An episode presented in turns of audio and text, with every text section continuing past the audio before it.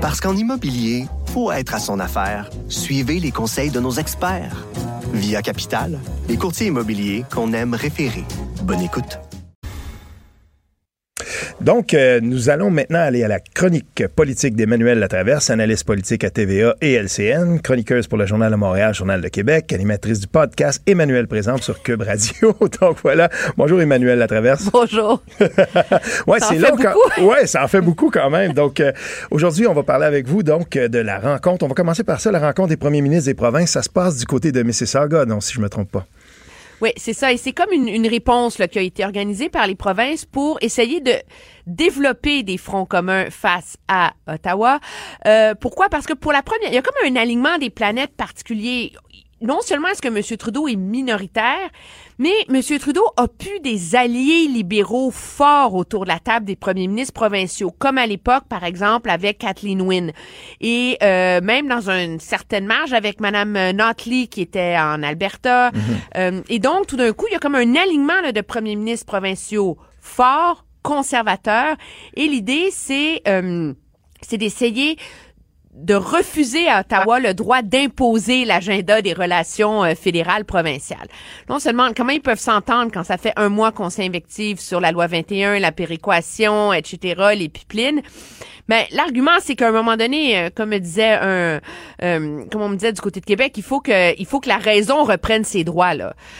pour tous et chacun, tu sais, pour Monsieur Kenny la péréquation, ça va rien changer à l'économie de sa province, ça va rien changer à ses déficits budgétaires, ça va rien changer à rien là.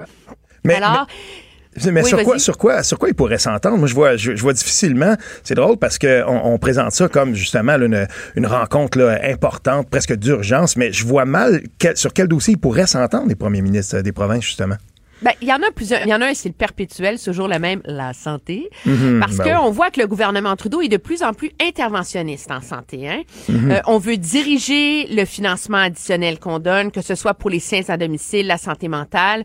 Monsieur Trudeau veut investir en santé, mais veut que ce soit autour de d'une assurance médicaments universelle, alors que les provinces, elles, se réussissent à s'entendre sur des paramètres de leurs demandes face à Ottawa, euh, ont un plus gros rapport de force dans leurs négociations faut pas se, faut se rappeler qu'en 2016, il y avait la même dynamique hein, sur euh, le financement d'Ottawa face aux soins à domicile, etc. Mm-hmm. Et qu'est-ce qu'a réussi M. Trudeau? Il a mis une entente sur, la table et il a dit aux provinces, prenez-la ou prenez-la pas, mais moi j'écris mon budget, puis c'est ça l'argent qu'il va y avoir dedans. Puis si vous n'avez pas signé, vous n'avez pas l'argent dans le budget. Ah oui, je me souviens, les gens s'étaient mis à la prendre à la pièce là, à ce moment-là, n'est-ce ben pas? Alors, qu'est-ce qu'on a fait? C'est diviser pour conquérir. Là. Alors, mhm. une par une, les provinces ont fini par céder. Puis là, Ottawa trouvait euh, un petit... Euh, un petit élément là pour faire sauver la face à tous et chacun. Là. Alors là, euh, les provinces espèrent avoir appris leur leçon. Donc ça, c'est un élément. L'autre élément important aussi, c'est l'élément des infrastructures. Les règles, on l'a vu là, avec le du tramway de Québec, sont complètement byzantines là, mhm. et deviennent très compliquées à gérer pour les provinces. La Saskatchewan a des problèmes avec ça parce qu'elle n'a pas euh, des grosses villes avec des grosses populations, par exemple. Donc c'est plus difficile de développer les infrastructures. Donc il y a comme une une marge là où tous peuvent s'entendre sur des règles à demander à Ottawa, des aménagements à demander. On peut penser aussi, bon, la péréquation, moi je pense pas qu'il va rien arriver là-dessus, puisque Ottawa a le beau jeu de dire aux provinces, ben entendez-vous entre vous, puis moi j'ai pas de problème, tu sais. Mais l'Alberta est aux prises avec un sérieux problème de ralentissement économique et je vous ai je vous épargne les règles fiscales complexes, mais il y a quand même un mécanisme qui permet de, de bonifier l'aide que reçoit une province dans un cas de crise économique, comme celle qu'il y a en ce moment, mais ces règles n'ont pas été écrites depuis 30 ans. Mais en tout cas, en terminant cette portion-là, j'ai de la, difficulté à penser que François Legault va se présenter là, puis que l'éléphant dans la pièce, euh, on parlera pas de ça. Donc, il va regarder, par exemple, ses homologues euh, d'autres provinces qui l'ont fortement critiqué sur le projet de loi 21, puis euh, vous pensez qu'on parlera pas de ça du tout? Ben moi, je suis pas inquiète de ça parce que M. Ah. Monsieur Legault aussi a quelque chose à tirer de ça. Mhm. Monsieur Legault euh, peut gagner davantage d'Ottawa s'il y a l'Ontario dans le même coin que lui, s'il y a l'Alberta dans le même coin que lui. Alors, ils ont tous intérêt sur certains enjeux, je dis bien, à trouver des terrains d'entente. Et l'environnement, surprenamment, est l'un d'eux. Faut pas oublier que l'Ontario est aux côtés des provinces qui contestent la loi sur les, évaluations environnementales. Pas parce qu'on est en faveur des pipelines, mais parce qu'on veut consacrer le fait que euh, c'est un champ de compétences provincial et qu'Ottawa n'a pas à s'en mêler. Donc, vous voyez, il y a comme il y a plein d'éléments là-dedans qui permettent pas de résoudre les problèmes fondamentaux de la périco de, mm-hmm. du Canada là, il faut pas se leurrer là, mais qui permettent au moins aux provinces de faire des avancées et d'empêcher le gouvernement Trudeau qui a quand même des tendances centralisatrices sérieuses ah là, oui. à, euh, à au moins dicter son ordre du jour. Alors c'est vraiment là-dessus et moi on me dit justement que pour éviter les écueils, on a fait exprès pour pas mettre la loi 21 puis les pipelines à l'ordre du jour. Et ça, c'est pas surprenant. En tout cas, on va regarder ça avec beaucoup, beaucoup d'intérêt. Euh, en tout cas, moi, c'est certain, j'ai bien hâte de voir ce qui va sortir de ça et comment, justement, la belle photo et le communiqué à la fin, comment tout ça va, va être écrit. On sait déjà qu'ils euh, vont sortir de là harmonieux, j'en suis absolument certain. Oui, oui, oui, euh, Parlons aussi de, bon, aujourd'hui, c'est jour d'élection quand même, c'est euh, la partielle dans Jean Talon. Et puis, euh, l'ami Philippe G. Fournier, donc, a sorti un sondage, quelques 620, quelques personnes et tout ça. Puis là, on dit, ben voilà, la CAQ est devant. Donc, euh, c'est quoi votre lecture de ça?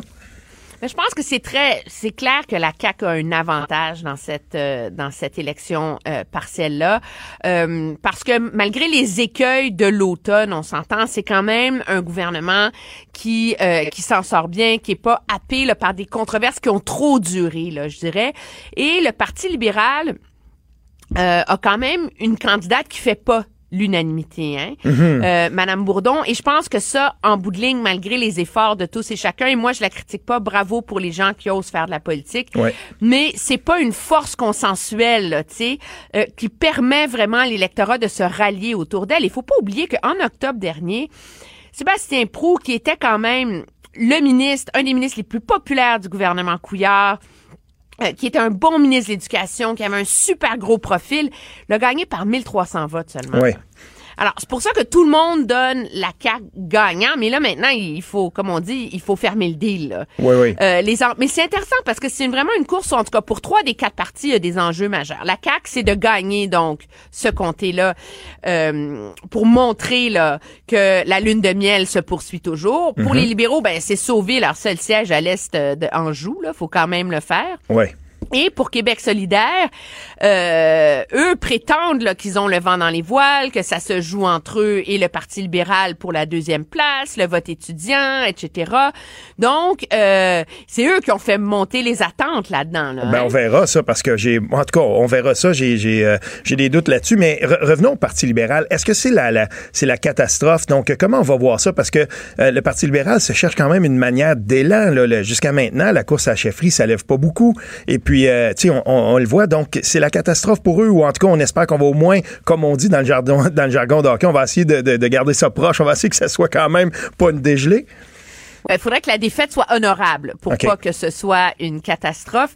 Mais c'est un parti qui est dans sa traversée du désert en ce moment. Ouais. Et ça, euh, il faut le reconnaître. La course à la direction ne suscite pas l'enthousiasme euh, qu'on aurait là? pu euh, présumer. On espère qu'il va avoir un troisième can- Je pense que ça fait partie du cycle, moi, euh, des vieux partis politiques à un moment donné, d'être obligé de se redéfinir, de se repenser. Tu va, va dans la rue puis demande aux gens c'est quoi le Parti libéral du Québec?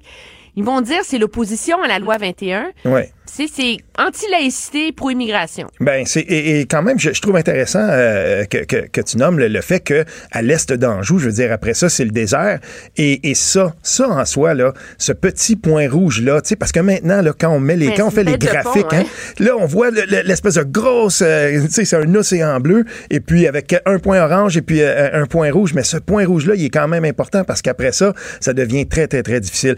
Peut-être j'ai- j'aimerais quand même là qu'on qu'on conclue sur euh, bon ben voilà la juge euh, Duval-Essler, la loi 21, les contestations. Donc euh, bien sûr là, je pense que j'en discutais avec Christopher Skeet avant, je pense qu'on va parler de ça encore longtemps. Nous parlerons ensuite après toi, on va parler avec Frédéric Bérard. Donc mais place-nous ça un peu. Donc où on en est avec ça? Ben, moi, je vais t'avouer, j'ai un peu un malaise avec ce débat-là. J'ai un malaise parce que je, je ne me porte pas au à la défense des commentaires de la juge euh, Duval-Essler, là, qui a associé la loi 21 à des allergies visuelles, Ouais. qui a déclaré d'emblée que celle visait les femmes musulmanes voilées, etc. Je pense que c'est vraiment au Conseil de la magistrature de se prononcer là-dessus. Mais j'ai un malaise profond, premièrement, avec le fait que la démarche est initiée par quelqu'un qui veut être chef du Parti québécois, tu sais. Ouais. Et donc, c'est comme si tout d'un coup, on instrumentalise les tribunaux pour faire valoir une candidature politique.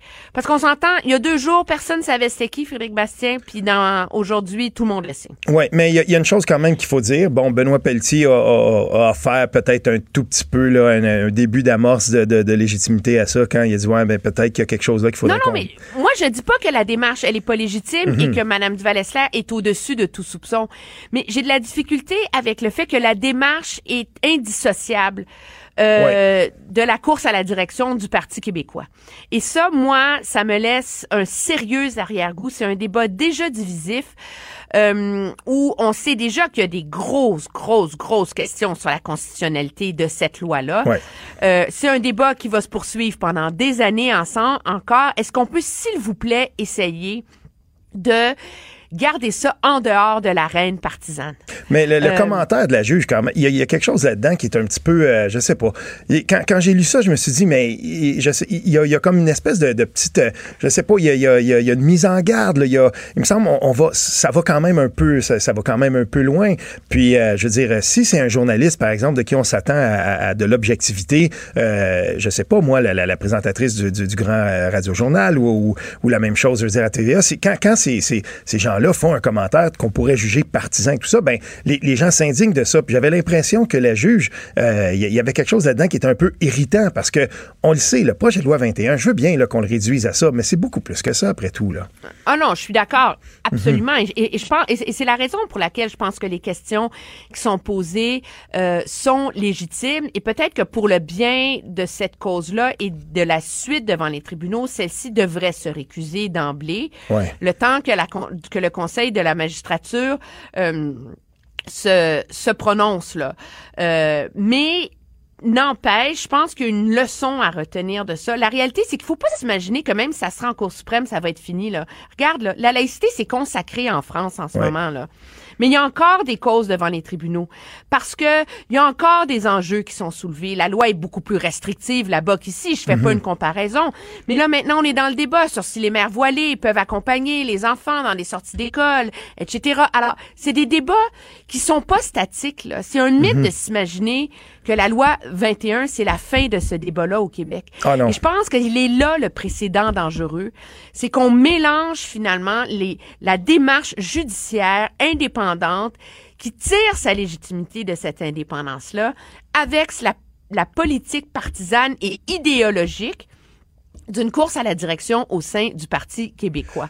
Et moi, ça, ça me, je veux dire, je trouve, je trouve qu'il y a quelque chose de très, très dangereux là-dedans, même si je conçois que certaines des questions, et je dis bien certaines des questions soulevées par M. Bastien sont les là. Oui, mais là- là-dessus, euh, ça, c'est vrai que le, le- le rôle que joue euh, Frédéric Bastien en ce moment dans l'écosystème en général politique au Québec, il y a quelque chose là qui euh, m'apparaît aussi, là, quand même, en tout cas, euh, un peu étrange. On verra. De toute façon, il va s'expliquer, mais euh, cette instrumentalisation-là de, de, la cause, si, si il s'avère que c'est que ça, ben, en fait, on, se serait attendu que quelqu'un d'autre le fasse, que quelqu'un d'autre le conteste, mais dans, la, la- la- dans le sens de ceux qui contestent la loi 21, ben, on, on a vu que ceux qui ont décidé de la contester, c'était ceux de qui on s'attendait qu'ils le fassent. Le, le Conseil national des musulmans canadiens, etc. On savait, euh, il avait contesté la loi 62 à l'époque. Donc, euh, tu sais, c'est drôle parce que les acteurs qui sont là sont ceux de qui on s'attendait qu'ils le soient. Et, et là, ben, euh, Frédéric Bastien a décidé que euh, il, se portait Mais devant. Ben, il se porte il à la défense, la Ouais. loi. Tu sais, je veux dire, c'est ça qui est, il y a- il y a- et, et ce qui, qui rend ça très délicat, c'est justement, c'est, c'est qu'il y a une partie de pertinence dans les, Ouais. dans les enjeux qui sont soulevés. Moi, par ailleurs, quand on lui reproche d'aller participer à une conférence de juristes juifs qui sont contre la loi 21 et que ça, c'est un signe d'impartialité, j'ai un peu de difficulté. La réalité, c'est que dans le- ça les juges maintenant participent à des conférences. Euh, on a la juge en chef de la Cour suprême qui va à tu sais, l'association qui va donner des discours à l'association des criminalistes euh, canadien, euh, personne va penser que tout d'un coup elle est inféodée au lobby des euh, avocats criminalistes. Là. Je pense que ça, on est capable de faire la part des choses. Et je pense aussi que quelque chose, ça fait partie des efforts du système judiciaire de sortir un peu de sa tour d'ivoire euh, pour euh, être davantage en contact euh, avec le reste de la société civile. Donc, est-ce que est-ce que c'est vraiment un signe de son impartialité d'aller à son, cette conférence-là? Je pense pas, mais en effet, ses propos sur l'allergie visuelle et, euh, et euh, ben. le fait que ça ne vise essentiellement que les femmes musulmanes. Je pense que c'est euh, c'est une, une, vision très étroite des fondements euh, philosophiques de cette loi-là. Ben, Et c'est ça justement qui nuit à son à la perception d'impartialité. On va voir euh, on va voir qu'est-ce que le Conseil de la, magistrature va en penser parce que c'est c'est ce sera entendu. Euh, en tout cas, on vous remercie beaucoup pour cette analyse là et on va surveiller euh, avec grande attention justement la rencontre des premiers ministres et aussi donc cette élection partielle dans Jean Talon. les les les et les, amateurs de politique comme euh, toi et moi. Donc, on va être là, on va voir qu'est-ce qui va se passer, les résultats. Merci beaucoup. Donc, on était avec Emmanuel Latraverse, chronique politique euh, à Cube Radio. On prend quelques instants.